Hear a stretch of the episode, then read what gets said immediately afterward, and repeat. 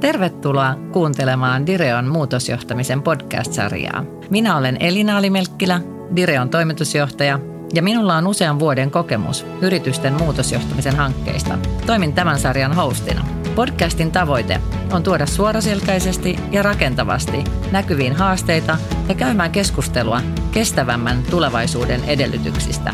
Sarja kokoaa kiinnostavia vaikuttajia keskustelemaan vaihtoehtoisista näkökulmista. Tärkeää asiaa, mutta ei tiukkapipoisella tyylillä. Direon muutosjohtamisen podcast. Tervetuloa taas mukaan Direon muutosjohtamisen podcast-jaksolle. Tänään me pohditaan muutoksen kosketuspintoja ja millaista ajattelutavan muutosta se vaatii, ettei me eläisi menneisyyden jatkumossa. Mitä erilainen ja kestävämpi hyvinvointimalli konkreettisesti tarkoittaisi meidän yhteiskunnassa ihmisille ja yrityksille? Niin kuin usein ennenkin, niin näihin järkelemäisiin teemoihin tarvitaan rohkeita edelläkävijöitä ja loistavia keskustelijoita. Siksipä mulla on erityinen ilo esitellä tämän jakson vieraat Arto O. Salonen, professori Itä-Suomen yliopistosta.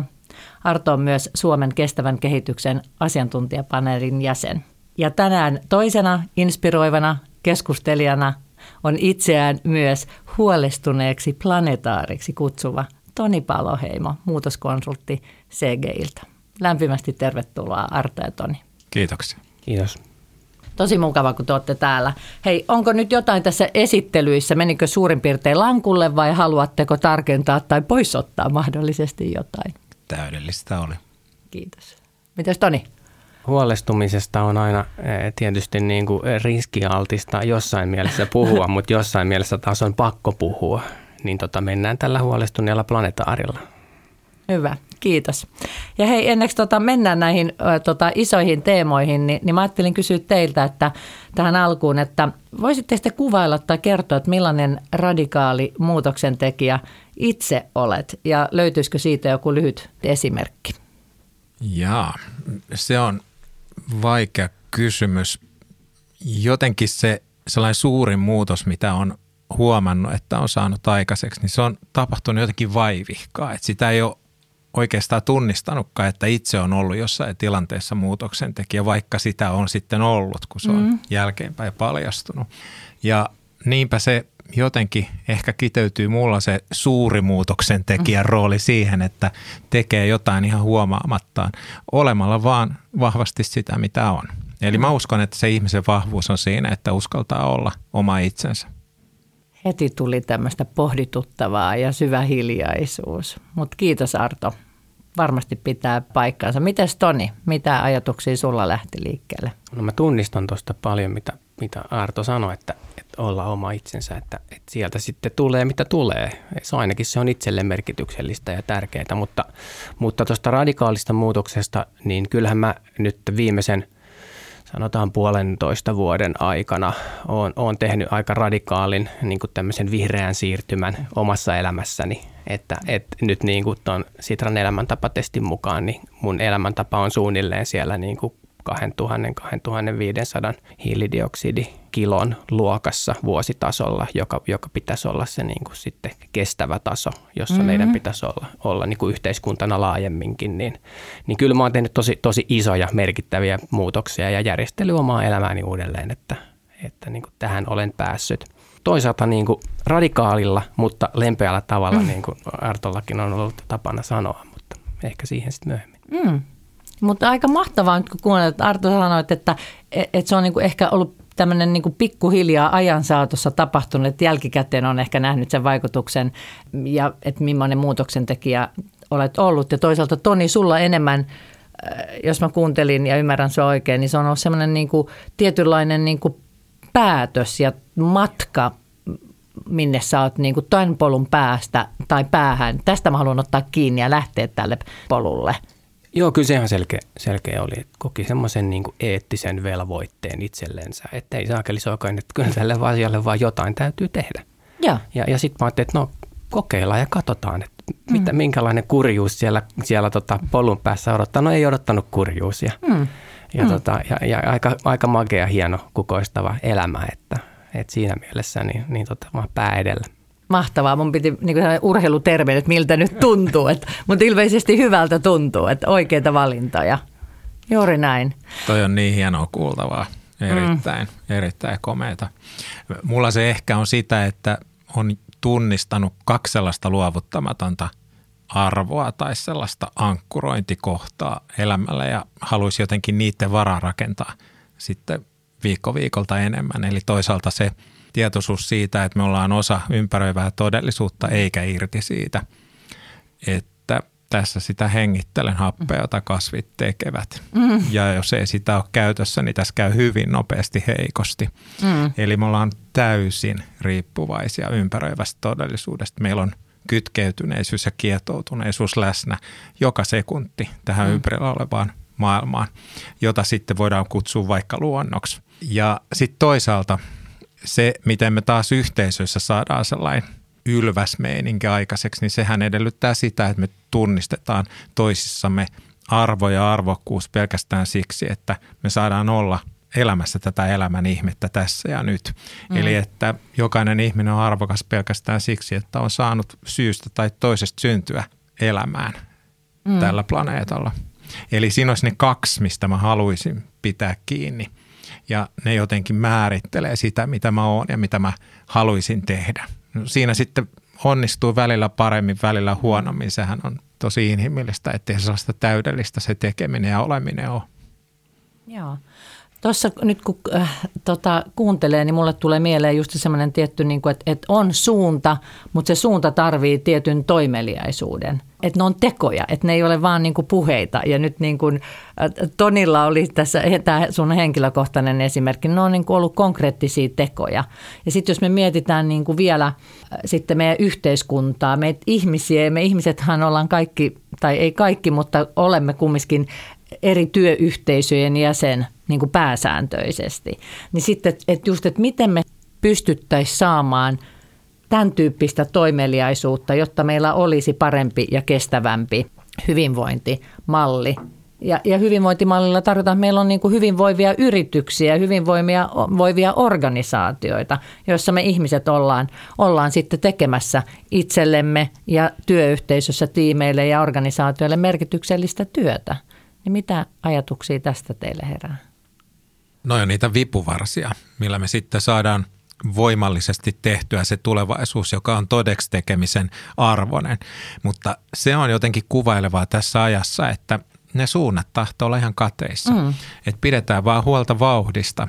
Hirmuisesti tehdään, mutta mihin suuntaan ne teot kohdistuu, niin se on kovin epäselvää. Mm. Eli toisin sanoen, jos kysyy, että miksi teidän yritys on olemassa – tulee hiljaisuus. Mm. Eikö se pitäisi olla aika selviä, että mm. yritys on jotakin tarkoitusta varten tällä planeetalla mm.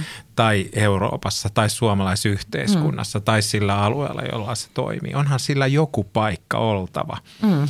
Ja ja jotenkin jos sitä paikkaa ei ole, niin se, joka siellä yrityksessä on töissä, niin sehän voi kokea tekemänsä merkityksettömiä asioita, jotka on turhia, mm-hmm. ei ollenkaan tekemisen arvoisia. Mm-hmm. Ja siitä tulee sellaista merkityskatoa, joka mitätöi sen ihmisen olemassaoloa. Mm-hmm. Ja sitä on läsnä meillä tällä hetkellä yhteiskunnassa ihan liikaa. Mm. Niin kyllä kai tota tutkimustuloksetkin tukee, että aika moni ihmisistä oikeasti kokee tekevänsä merkityksetöntä – työtä? Ja, ja se on niin kuin hirveän hyvä kysymys, että, että miten ihmeessä, miten ollaan niin kuin tähän päädytty ja, ja toisaalta sitten taas, että, että onko meillä niin kuin tämmöiseen varaa? Mm.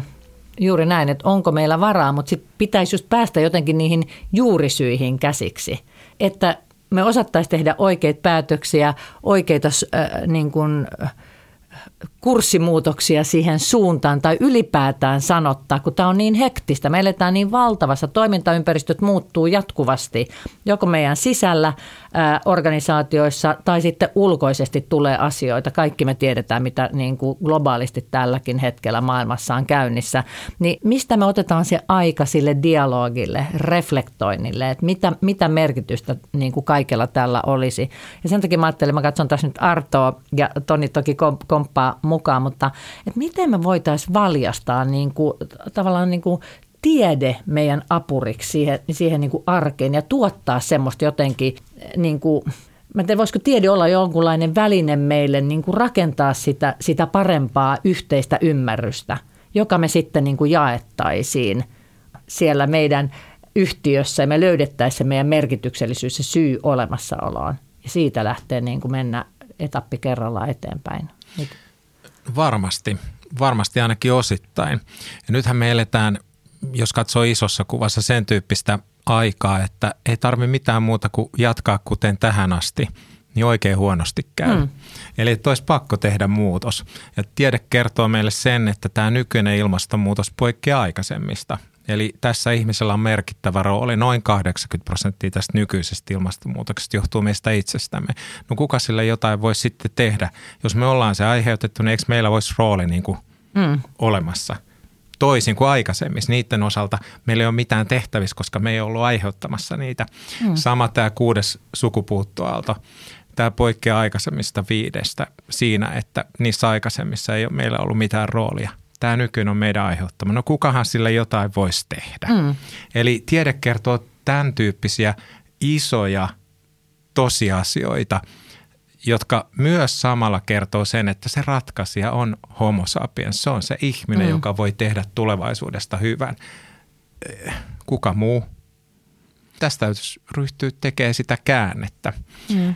Ja nyt tähän havahtuu viikko viikolta – useammat ihmiset mm. vuosi vuodelta yhä useammat, että se käänne on ihan välttämätöntä tehdä, jotta meille kävisi hyvin. Mm. Ja sitten samalla kun se käänne tehdään, niin silloinhan toimeliaisuudelle, tekemiselle, sellaiselle aktiivisuudelle niin löytyy tarkoitus ja sellainen päämäärä, mihin se kohdistuu. Mm. Ja silloinhan se ei ole enää turhaa tekemistä, mm. vaan siellä onkin joku tarkoitus sillä hommalla. Mm. Ja se on nyt ehkä se sellainen yksinkertainen polku, millä me löydetään tekemiselle niin kuin sopivan suuria syitä. Eli ihan sellainen mm, aristoteleläinen ajatus, että tunnista, kuka sä niin kuin suurin piirtein olet ja katsele, olisiko sun näköiselle ihmiselle paikkaa tällä planeetalla ja ryhdy hommiin. Hmm. Voisiko tuommoista ajatusta esimerkiksi, jos me mietin vaikka miten yrityksiä johdetaan, niin, niin mä en tiedä kuinka monessa johtoryhmässä nyt nostettaisiin vaikka kättä pystyyn, että me käydään ihan joka meidän johtoryhmän palavereissa juuri tätä keskustelua, että tunnistetaan nämä. Mä sanon nyt ihan suoraan, mä epäilen, että ei käydä.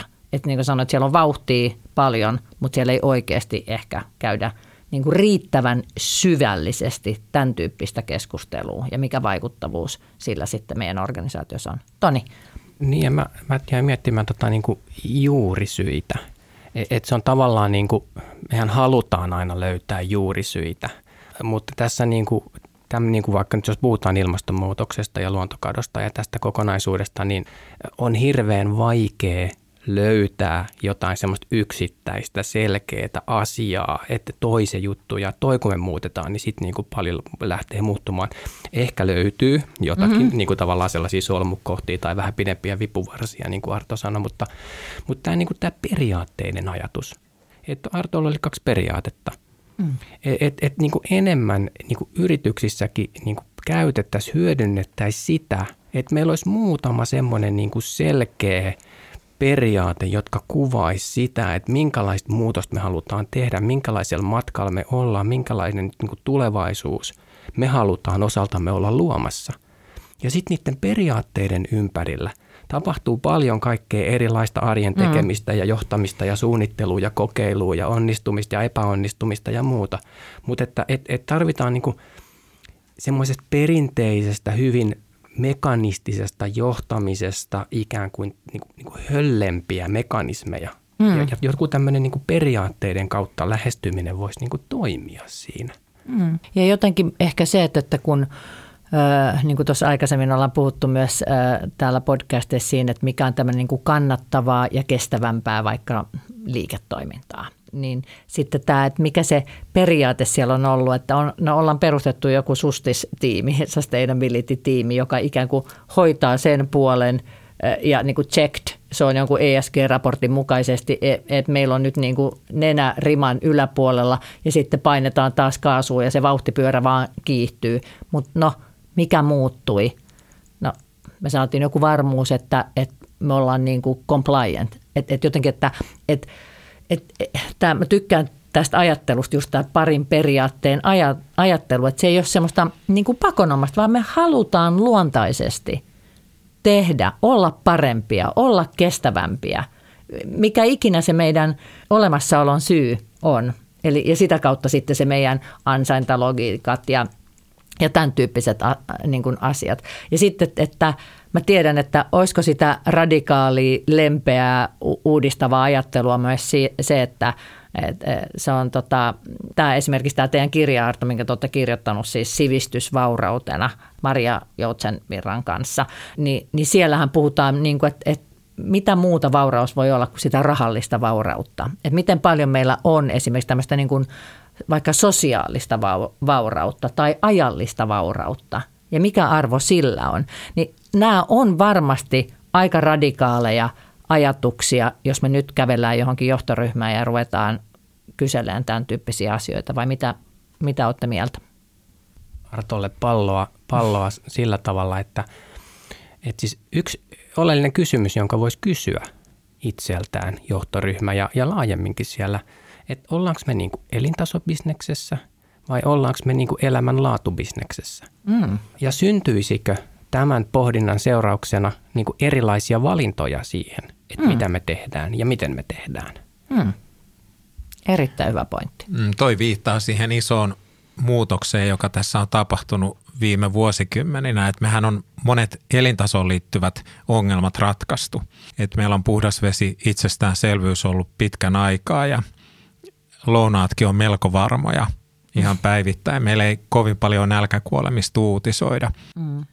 Ja terveyspalvelutkin on vielä saavutettavissa ja itseä pystyy kehittämään, jos haluaa, eli koulutuspalvelutkin pelaa. Eli siinä mielessä niin kuin sellaiset elintasoon liittyvät asiat, noin niin kuin yhteiskunnan tasolla, on Suomessa hyvin pitkälle ratkaistu. Tämä ei tarkoita sitä, etteikö meillä olisi köyhyyttä. Kyllä on. Ja mm. huono-osaisuuteen pitää suhtautua aina vakavasti. Ja voi ollakin, että hyvä yhteiskunta mitataan siinä, miten siellä suhtaudutaan huono-osaisuuteen. Mm. Mutta noin keskimäärin nyt kysymys on siitä elämänlaadusta, mm. eli mikä tekee elämästä elämisen arvosta. Mm. Eli onko se sitä, että me luotetaan toisiimme, että me, että me löydetään yhteyksiä toisiimme mm. ja pystytään luomaan sellaisia ihmissuhteita, että siellä on joku sellainen syvä yhteenkuulumisen meininki takana, joka varmistaa sen, että me pystytään jakamaan elämän jokapäiväisiä asioita, iloja ja suruja. Mm. Tai että onko se sitä, että mä on sopivasti tyytyväinen. Että mä oon oppinut kiinnittämään huomiota siihen hyvään, jota jo on. Mm. Että mä vaikka huomaan sen, että mullahan on lähikaupassa sata erilaista juomavaihtoehtoa. Mm. Että olisiko elämä parempaa, jos olisi 150. Tai että kuinka monta hyödykettä meillä on keskiverto kodissa Suomessa? No tutkijat sanoivat, että noin 10 000. Että jos olisi 15 000 hyödykettä keskiverto kodissa, niin olisiko elämä parempaa? Monet sanoivat, että ei se näistä asioista ole kiinni, ei ollenkaan. Se on jostain muusta kiinni. Ja se jostain muusta viittaa nyt näihin aineettomiin vaurauksiin, mm. siihen sosiaaliseen pääomaan tai sosiaaliseen vaurauteen tai ihmisten väliseen luottamukseen tai sellaiseen tulevaisuuden toivoon, että me tiedetään, että me ollaan tekemässä hyviä asioita, joilla me tehdään se, mitä voidaan tehdä, että huomenna olisi parempi kuin tämä päivä. Mm. Eli oikeastaan kyse on sellaisesta syvästä ilosta saada olla elossa tässä ja nyt ja sen tuomasta merkityksestä ja arvosta, tai sitten siitä, että osataan määritellä sellaiselle elämän mielekkyydelle niin kuin arvoa sille kokemuksella, että tällä hetkellä on tarjottavana jotakin syitä mun olemassaololle ja jonkinlaista niin kuin ihmisenä olemisen arvokkuutta. Että on niitä asioita, joita me kuitenkin jokainen halutaan, että niitä olisi elämässä ja mm. entistä enemmän. Mutta näistä meillä ei keskustella, mm. koska nämä ei ole asioita, mitä mitataan bruttokansantuotteena suoraan. Ja silti jokainen tietää, että nehän on just niitä asioita, mitä nyt pitäisi ottaa keskiöön, kun ollaan jo ratkaistu ne elintasoon liittyvät kysymykset noin niin kuin yhteiskunnan mm. tasolla aika kivasti. Mm. Mitäs ajatuksia Tonille heräsi tästä, kun kuuntelit Artoa? Niin, mä jäin miettimään, että mikä on, on niin kuin organisaatioiden rooli, siis työyhteisöjen, jos mm. nyt ajatellaan niin kuin toisella sanalla, niin kuin työyhteisöjen rooli tuossa, että, että noihan on juuri niitä asioita, joita, joita ihmiset miettii, joita me ihmiset tarvitaan ja joita, joita tutkimuskin tukee, että mistä se meidän hyvinvointi syntyy. Mm. Ne, ne syntyy noista asioista ja minkälainen kilpailuetu se olisi, jos, jos niin kuin organisaatio lähtisi oikeasti miettimään sitä omaa niin kuin työnantajabrändiään ja mainettaan sillä markkinalla ja kykyään mm. houkutella niin kuin parhaimpia osaajia, niin vahvasti tuolta käsin. Mm. Aivan huikeahan mm. se olisi. Mm. E, eli silloin puhutaan työntekijäkokemuksesta. Mm. Jos se työntekijäkokemus olisi sellainen, että mä pystyn oman näköisesti sen mun tekemisen suuntaamaan kohti jotain sellaista, joka on todellakin tavoittelemisen arvoinen päämäärä tällä planeetalla, tässä yhteiskunnassa, tällä alueella, missä me mm. toimitaan, tällä toimialalla – niin olisi se aikamoinen kilpailuetu. Jotkuthan on tehnyt asian selväksi vaikka niin, että ne on analysoinut, mihin kunkin työntehtävä liittyy mm. siinä organisaatiossa ja minkälaista kontribuutiota siitä työstä tulee sille alueelle tai sitten laajemmin yhteiskuntaan tai maailmaan. Ja silloinhan ne merkitysketjut on, niin kuin, ne on tunnistettu ja mm. tehty näkyviksi. Mm. Ja silloinhan se yrityksen tarkoituskin jotenkin alkaa niin kuin mm. konkretisoitumaan ihan yksittäisinä toimeliaisuuksina tai tekoina. Mm. Et ei tämä ole mitään rakettitiedettä, nee, mutta niin. siinä pitää pystyä sanottamaan heti se, miksi tämä yritys on olemassa, mitä ongelmaa se ratkaisee yhteiskunnassa mm. ja onko se ratkaisemisen arvoinen se ongelma. Mm. Jos sieltä ei löydy mitään sen suurempaa syytä sen mm. yrityksen olemassaololle, niin hei come on, olisiko maailma parempi, että sitä yritystä ei olisi.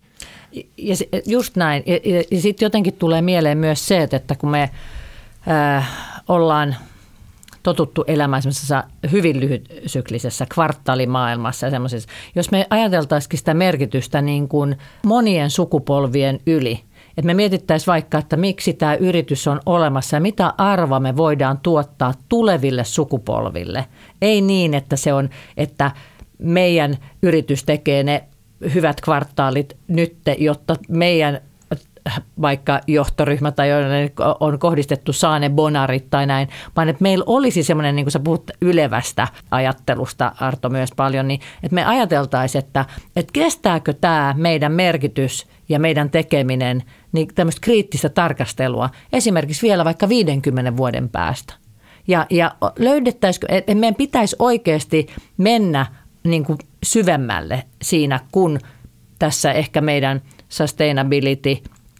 sustainability-tiimin ESG-tarkasteluissa, vaan meidän pitäisi niin kuin aidosti kutsua ihmisiä, osallistaa meidän työyhteisöä, Toni, niin kuin sä puhuit siitä, niin keskustele avaamaan. Mutta onko se sitten jotenkin niin, kuin niin että se, tai minkä takia tämä ei tartu? Miksi tästä ei puhuta? Me, me tehdään paljon, Arto, säkin oot mukana nyt tota, monessakin varmasti tähän teemaan ja aiheeseen niin kuin oman roolisi kautta mukana tota, kestävän kehityksen erilaisissa ä, työryhmissä ja asiantuntijapaneeleissa ja siellä on varmasti myös yritys ja liike-elämän, elinkeinoelämän niin kuin edustajia, myös totta kai niin kuin meidän yhteiskunnallisia vaikuttajia ja päättäjiä. Me tarvitaan myös tietenkin rakenteellisia muutoksia, niin kuin tämä. mutta miksi tuntuu jotenkin, että tämä, tämä menee niin kuin vielä ohi?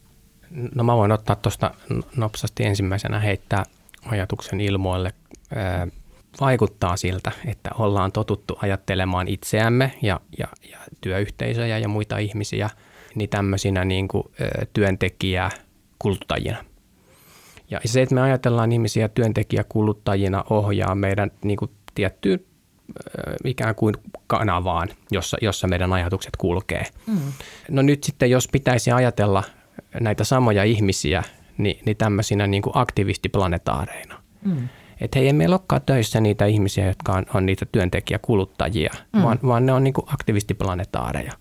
Arto tuossa aluksi sanoi, että, että joka viikko yhä useampi ihminen niin kuin, niin kuin rupeaa miettimään näitä mm. asioita vakavasti mm. ja haluaa niin kuin olla hyvän puolella, haluaa varmistaa niitä, niitä tota elämän edellytyksiä kaikille ja ihmisarvoista elämää – niin, niin tota, ei ole sapluuna, ei ole ikään kuin mm-hmm. semmoista mentaalimallia mm-hmm. siellä työelämän keskuudessa, että et, okei, mitä tämä olisi, jos työelämä olisikin tämmöisiä ihmisiä, eikä mm.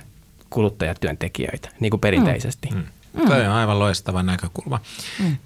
Sitten sillekin voisi ajatella, että jokaista päätöstä olisi niin kuin opponoimassa mm. tulevien sukupolvien edustaja. Että mm. olisi vaikka mm, vaikka johtoryhmään nyt edes nimetty joku tyyppi, joka edustaa tulevia sukupolvia ja pyrkii niin kuin asemoitumaan sinne 50 vuoden mm. päähän ja kattelee sieltä päin, että miltä tämä yrityksen strategia näyttäytyy tai tämän yrityksen paikka maailmassa tai yhteiskunnassa näyttäytyy, kun katsellaan vähän pidemmällä aikavälillä. Mm. Meillä puuttuu tämän tyyppinen, että tämä on mennyt kovin kovin sellaiseksi pirstaleiseksi. Mm. Ja se pirstaleisuus niin kuin irrottaa sellaisista oikeasti niin kuin luovuttamattomista päämääristä, jotka sanottaisi sitä yrityksen tarkoitusta voimakkaasti ja vetävästi ja sillä tapaa, että siellä toimiva ihminen pystyy löytämään paikkansa jonkun sellaisen puolustamisen arvoisen tulevaisuuden takana ja sen tekijänä, sen todeksi, mm. todeksi tekijänä. Mm. Mulle tulee tästä mieleen, siis totta kai me tarvittaisiin varmaan paljon enemmän luovuutta. Totta kai yrityksiä ohjataan, puhutaan paljon niin kuin datasta ja se pitää perustua faktoihin ja lukuihin ja, ja numerisiin asioihin, koska niitä on niin kuin helppo ymmärtää, että ollaanko miinuksella vai plussalla ja kuinka paljon ja kuinka monta prosenttia. Mutta mitä jos me saataisiin tähän äskeiseen, Toni, mitä kuvasit ja Arto hyvin komppasit, niin sitä semmoista niin kuin, sellaista niin kuin luovuutta, luovempaa ajattelua. Ja sit, sitä kautta mulle taas tulee semmoinen, mulle tulee niin kuin innovatiivinen, innovatiivisuus ja innovaatiotoiminta yrityksissä, joka Toki me ollaan täälläkin aiemmissa podcasteissa siitä puhuttu, että mitä se innovatiivisuus, innovatiivinen toiminta ja johtaminen yrityksissä voisi olla. Totta kai siinä, kun puhutaan vaikka niin kuin liike-elämästä tai yrityksistä, niin yleensä se koetaan, että se innovatiivisuus on, on, on jotain niin uuden kaupallisen liiketoimintamallin tekemistä. No eihän siinäkään mitään huonoa ole, päinvastoin, jos se varsinkin löydetään tällä tavalla niin kuin luovasti ja saadaan vielä ihmiset mukaan. Että et voisiko tämän tyyppinen, että me lähdettäisiin tälle polulle ja ajattelemaan sitä tämmöisen niin kuin innovaatiotoiminnan kautta. Niin, no nythän ollaan, ollaan niin kuin voisiko sanoa yhteiskuntana, kulttuurina laajasti uuden edessä. Mm. Ei meillä ole mitään verrokkia. Mm. Siis että pakkohan tässä on olla niin kuin innovatiivinen. Mm. Ja, ja, ja joku nyt kulkee etunenässä ja luo niitä uusia juttuja. Mm. Ja, ja se, tota, mä, mä oon tykännyt Artolla no, jossain esityksissä ollut tämä neljä teetä. Mm. Eh, talous, teknologia, tiede ja taide, mm. niin, niin tota, kaikki mitä sä Elina tuossa äsken sanoit numeroista, kyllä niille numeroille se paikkansa mm. on. Mutta entäs jos pidettäisiin tämä kvadrantti mielessä, mm. että okei, okay, check, numerot on hoidettu, yeah. skenaariot on tehty ja numerot on paikallaan. Check, teknologiaakin ollaan varmaan niin kuin mietitty ja näin. Mutta entäs taide? Entäs ne tarinat, ne, ne metaforat, ne, ne niin kuin elähdyttävät tulevaisuuskuvat – Mm. joita jokaisella meillä voisi olla siitä meidän yhteisestä matkasta, jotka niin kuin joka ikinen aamu jaksas repiä meidät sängystä mm. ylös, että saakeli soikoon, kun tämä on niin kuin hieno homma, mm. että mä saan tehdä tätä mun työtäni. Niin. Ni, niin kuin, mutta ne puuttuu tosi paljon. Ei olisi varmaan kauhean vaikeaa lähteä synnyttämään niitä. Kulttuurillisesti mm. joo, me ei olla totuttu siihen, mm. mutta niin kuin teknisesti. Aivan huikeeta. Aivan mm. huikeita. Kaupunkien strategiat jo kirjoitetaan tällaisina mm, melkein sarjakuvina ja tällaisina mm. tarinoina, narratiiveina. Mm. Ja siellä on niin kuin kaupungin johto havahtunut siihen, että ei se sellainen statistiikka puhuttele mm. kuitenkaan sitä kaupungin asukasta. Että me halutaan nähdä joku sellainen mm, tulevaisuus, joka on oikeasti vetävä ja todeksi tekemisen arvoinen ja me halutaan nähdä, että mulla on rooli siinä – Mm. Ja että mä, mulla on paikka tässä kaupungissa, mä pystyn oman näköisesti niin kuin asettumaan osaksi mm. tämän kaupungin kulttuuria. Ja se on muuttunut kovin paljon, että se ei ehkä vielä toiminut muutamia vuosikymmeniä sitten, mutta nyt tämä tämmöinen narratiivinen tarinallisuus on kyllä ihan mm. hirmu iso juttu. Mutta toi on kiinnostava toi käännöksen tekeminen, että jos me nyt ollaan sellaisessa tilanteessa, että tosiaan mm, huonoon tulevaisuuteen päädytään ihan vaan jatkamalla tätä polkua, jolla tähän päivään on tultu. Eli että toisin sanoen hyvä tulevaisuus e- edellyttäisi sitä käänteen tekemistä. Niin silloinhan me tarvittaisiin kuvittelukykyä mm. just miten se käänne tehtäisiin ja mikä se olisi se tulevaisuus, jonka puolesta lähtee toimimaan. Ja toisin sanoen siinä tullaan nyt siihen, että mistä ne uudet ajatukset syntyy.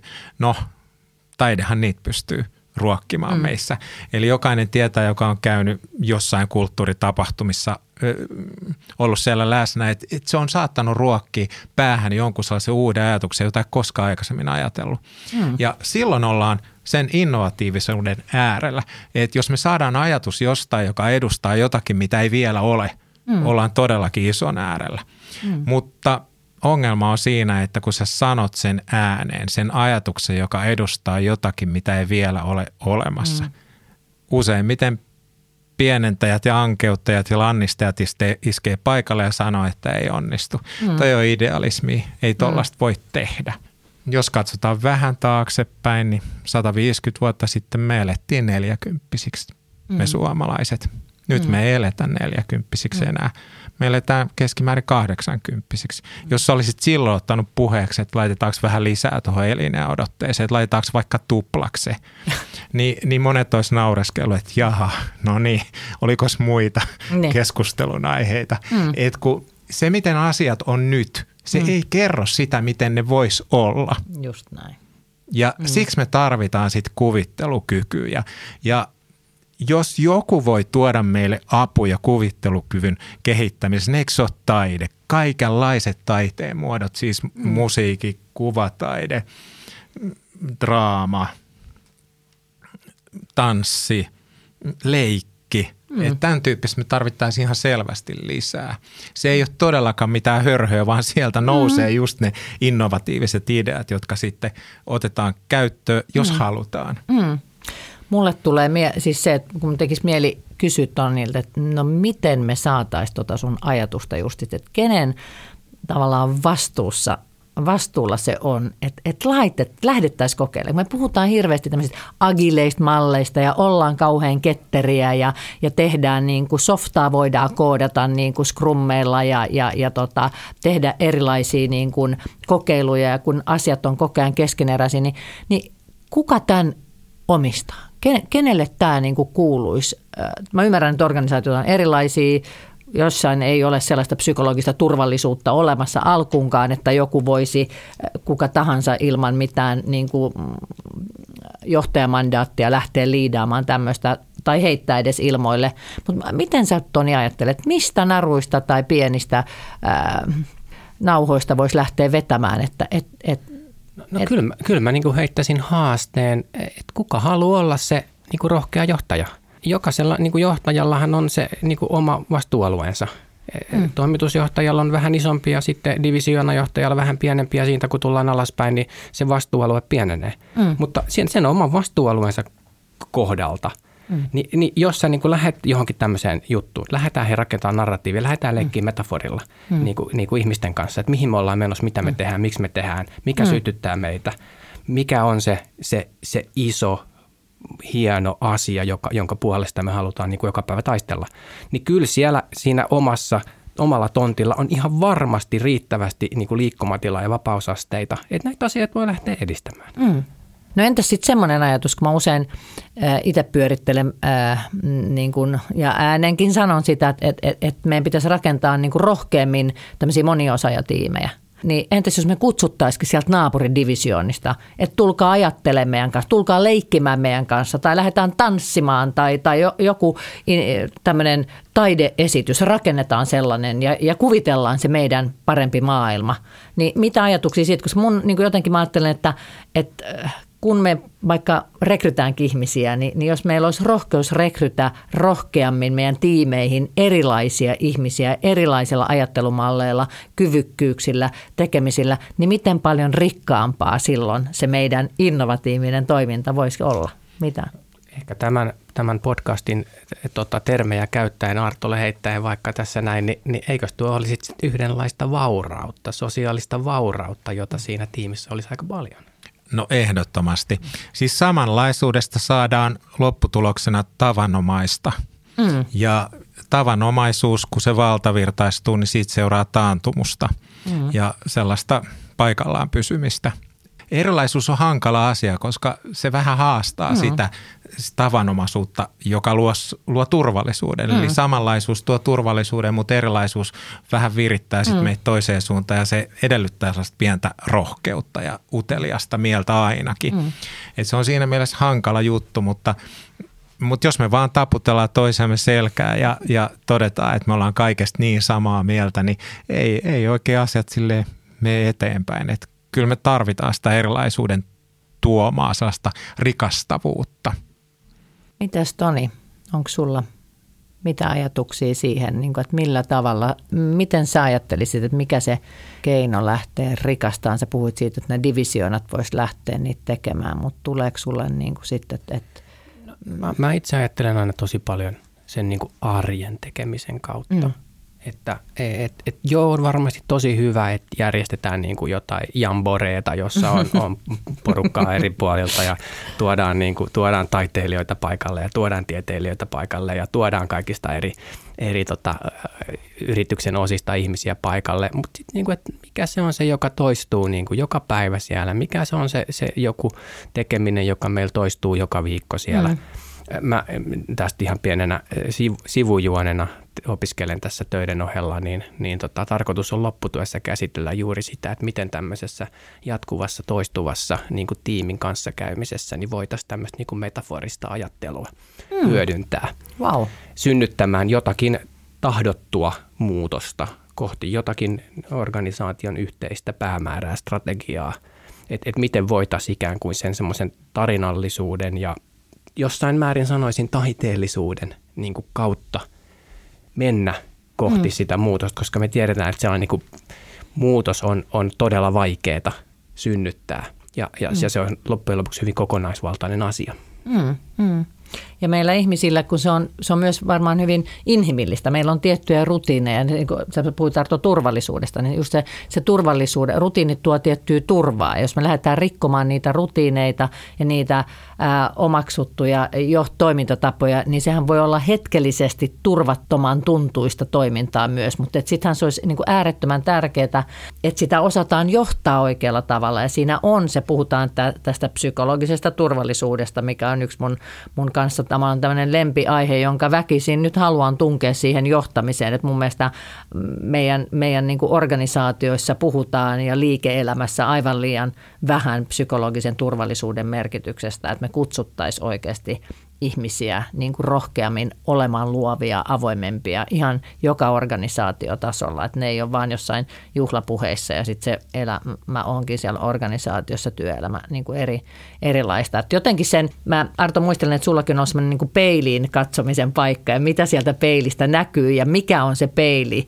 mitä me katsotaan. Että totta kai kaikki lähtee niin niistä meidän omista ehkä peloista, ajattelutavoista, niitä, mitkä meitä itseämme estää niin kuin ihmisinä. Että joskus voi olla sellainen ajattelu, että koska olen jonkun, jollain tietyllä tasolla organisaatiossa, niin, niin ei ole se, ehkä se, se asema niin kuin sulkee sen sun ikään kuin luvan olla luovempi tai, tai, tai heittäytyä nyt tämän tyyppiseen niin kuin ajatteluun tai että et mun pitäisi nyt tietää ja ymmärtää kaikki, koska mulla on tämä asema.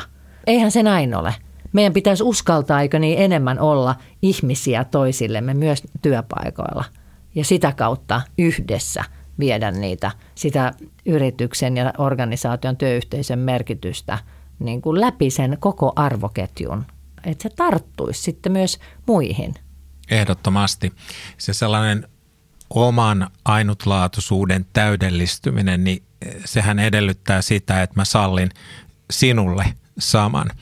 Ja jotta voisin olla täysin sitä, mitä olen, niin siihen pääsen, kun sallin sinun olla täysin sitä, mitä sinä olet. Mm. Ja silloinhan, jos näin ajatellaan, niin meillä on yhteys.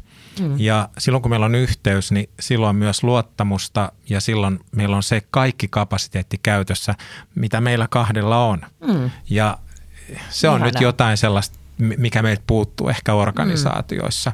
Mm. Et siellä niin kuin turhaa viritetään kilpailua. Mm. Et kun kilpailun idea on se, että valitaanpas nyt voittajat ja häviäjät, mm. eikö? Mm, se on koko idea kilpailussa. Me uskotaan siihen, että tällä, että jatkuvasti vaan valitaan voittajia ja häviöitä, me päästään niin kuin parempaan. Ö, jos sä koet viikko viikolta, että mä oon se, joka häviää nämä kilpailut, niin kestätkö? Mä en kestä. Mm. Eli näitä häviäjiä meillä on ihan liikaa. Eli mm. nyt pitäisi löytää joku sellainen sellainen niin kuin suurempi tapa ja jotenkin paljon ihanteellisempi tapa mennä kohti edistystä ja jotain parempaa tulevaisuutta organisaatioissa. Mä väitän, että yksi vaihtoehto olisi palata sinne ihan jälleen antiikin Kreikan filosofiaan, että kuinka me luodaan yhteyksiä toistemme välille. Ja jos me päästään siihen, että me luodaan yhteyksiä toistemme välille, niin me, me rikastetaan toistemme maailmassa olemista ja – Mm, ajattelua sillä tapaa, että me tullaan tietoisiksi niistä ajatteluristiriidoista, joita meillä jokaisella on. Ja kun me tullaan niistä tietoisiksi, me voidaan ne ristiriidat poistaa ja sitten me ankkuroidaan elämäämme taas vähän vakaammalle pohjalle. Ja me samalla synnytetään jotain uudenlaista tietämistä, että me oikeasti tiedetään vai tiedetäänkö – Mm. Eli meille tulee niin kuin sellainen tuntuma, että hei nyt ollaan vähän suuremman äärellä ja mm. se auttaa oikeasti eteenpäin. Mm. Sen mä tuossa kuuntelin, puhuit ajattelumalleista ja, ja mulla tuli mieleen niin kuin oletukset linkkinä tuohon, mitä sä Elina aikaisemmin sanoit. Että on jotain oletuksia siitä, että jossakin tietyssä roolissa tai tehtävässä tai asemassa mun täytyy niin kuin toimia tietyllä tavalla. Mm. Usein – jos sit siihen tehtävään tai rooliin tai asemaan tulee joku ihminen, joka on persoonaltaan hyvin erilainen ja alkaa toimimaan siinä hyvin eri tavalla, niin harvoin siitä syntyy mitään skandaalia. Mm. Siis että et, et tavallaan me niinku oikeasti me, me niinku pienennetään itseämme ja niitä omia toimintamahdollisuuksiamme – jäämällä niiden niin kuin oletusten vangeiksi sinne. Mm. Et me, senkin voisi ihan aktiivisesti niin kuin kyseenalaistaa, no entä jos toimisinkin toisin? Ja, mm. ja alkaa toimia tai keskustellaan. Mm. Että no hei Elina, mitäs jos me tehtäisikin? Mm. Mitä tästä voisi, niin kuin, mitä hyvää tästä seuraa, mitä huonoa tästä seuraa? Mm. Kannattaisiko kokeilla? Millä tavalla kannattaisi mm. kokeilla? Mm. Toi on ihanaa. Meidän pitää pikkuhiljaa rupea lopettaa, mutta tähän nappaan tuosta nyt vielä, vielä kiinni, että et, et mun mielestä just, että totta kai nämä, kun se juna liikkuu ja me haetaan muutosta, niin, niin se on niin kuin varmasti ihan päivän. Se muutoksen tekeminen on niin kuin vaikeaa. Meidän on vaikea lopet, niin kuin niistä, luopua niistä meidän rutiineista ja tavoista. Mutta jos meillä on riittävän tavallaan niin kuin iso motivaatio ja yhteinen motivaatio tehdä se – ja, ja me osataan sanottaa ääneen, että mikä meitä oikeasti siinä pelottaa tai kauhistuttaa. Ja sitten jos tämä tuodaan niin kuin sinne työelämään ja yrityskontekstiinkin, niin jotenkin näkisin sitä, että, että se kokeilukulttuuri, että sovitaan, että me kokeillaan tätä ainakin. Että jos se tuntuu tosi, niin silloinhan meille rupeaa kertyyn sitä ymmärrystä. Että niin kuin mun mielestä Esa Saarinen sanoi, että parempi ajattelu synnyttää parempaa elämää.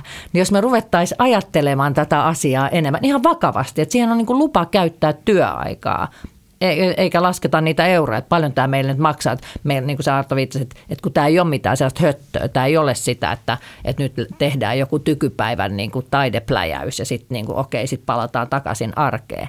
Vaan oikeasti, että se, se, se, me, me käydään läpi, että mitä, mitä se tuottaa meille mitä siinä on hyvää, mitä, siinä, mitä meidän pitäisi niin kuin tarkastella tarkemmin. Niin, niin jotenkin mä niin kuin haluaisin aina tähän loppuun semmoisen niin konkreettisen, että mitä me voitaisiin niin kuin mikä olisi semmoinen niin keino tai kannustus tai semmoinen rohkaiseva asia, mitä me haluttaisiin nyt niin kuin jättää tänne kuulijoille mieleen, että, että niin kuin, kun sitä maailmaa pitäisi muuttaa nyt, jotta siellä 50 vuoden päästä, eikö niin, olisi, olisi merkityksellisempää elämää ja, ja arvokkaampaa, ylväämpää elämää, niin heittäkää tähän loppuun vielä joku ajatus. No mä ajattelen sille, että sen, sen organisaation tarkoituksen tunnistaminen olisi hyvä lähtökohta. Eli mi- mitä varten tässä ollaan olemassa.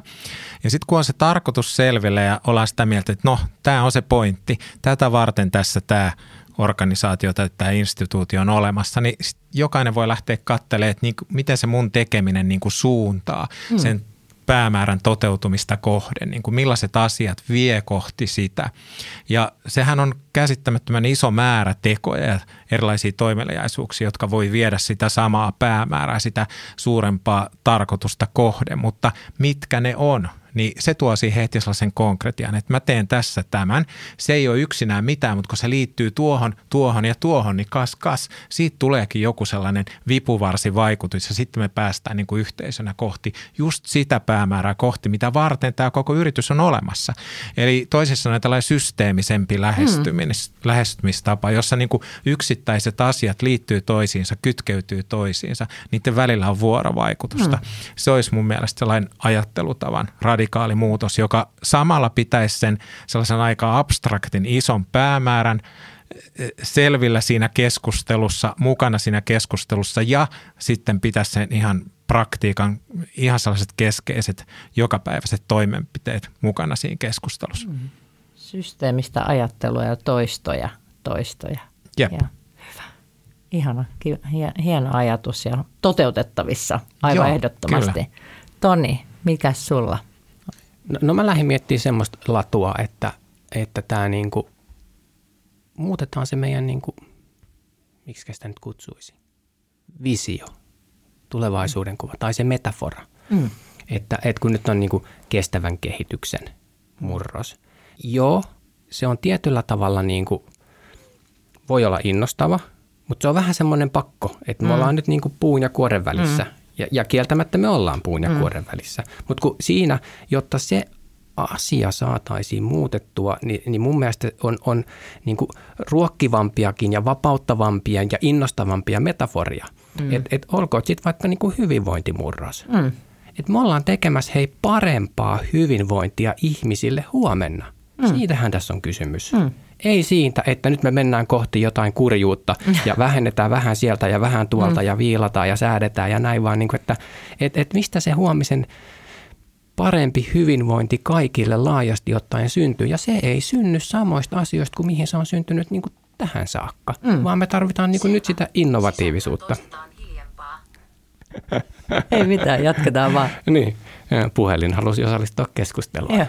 Kyllä. Mutta siis, että et, se avataan sitä meidän tulevaisuuden kuvaa. Hmm. Joo, niin, niin, että se ei ole tämmöistä kurjuutta tiedossa nyt tästä eteenpäin. Meillä on ollut ihan mielettömän upeat vuodet takana ja ollaan kulutettu ja mässätty ja mällätty täällä, täällä rikkaissa länsimaissa ja nyt meille sanotaan, että nyt me ei saada kuluttaa enää mitään eikä nauttia, nauttia mistään, mutta et, vaan että käännettäisikin. Toi on ihan ajatus, että löydetään niin kuin inspiroiva metafora sille. Että se on erilaista, mutta se ei ole niin kuin – sillä tavalla kaikesta luopumista. Että nyt me vaan himmaillaan sitten ja odotellaan, että kol, milloin se tuomiopäivä tulee, vaan se, että, että se on erilaista, mutta miten erilaista, niin me keksitään se ja mietitään se yhdessä ja me rakennetaan se. Ja siinä on valtavasti valoa, lämpöä, toivoa ja, ja upeita asioita, mutta on erilaisia asioita kuin on ollut ennen. Näin. Mahtavaa. Hei, lämmin kiitos tästä keskustelusta Arto ja Toni. Oli todella ihanaa, että te pääsitte molemmat yhtä aikaa tänne mun kanssa. Kiitos paljon. Kiitoksia. Kiitos kutsusta, Direon muutosjohtamisen podcast.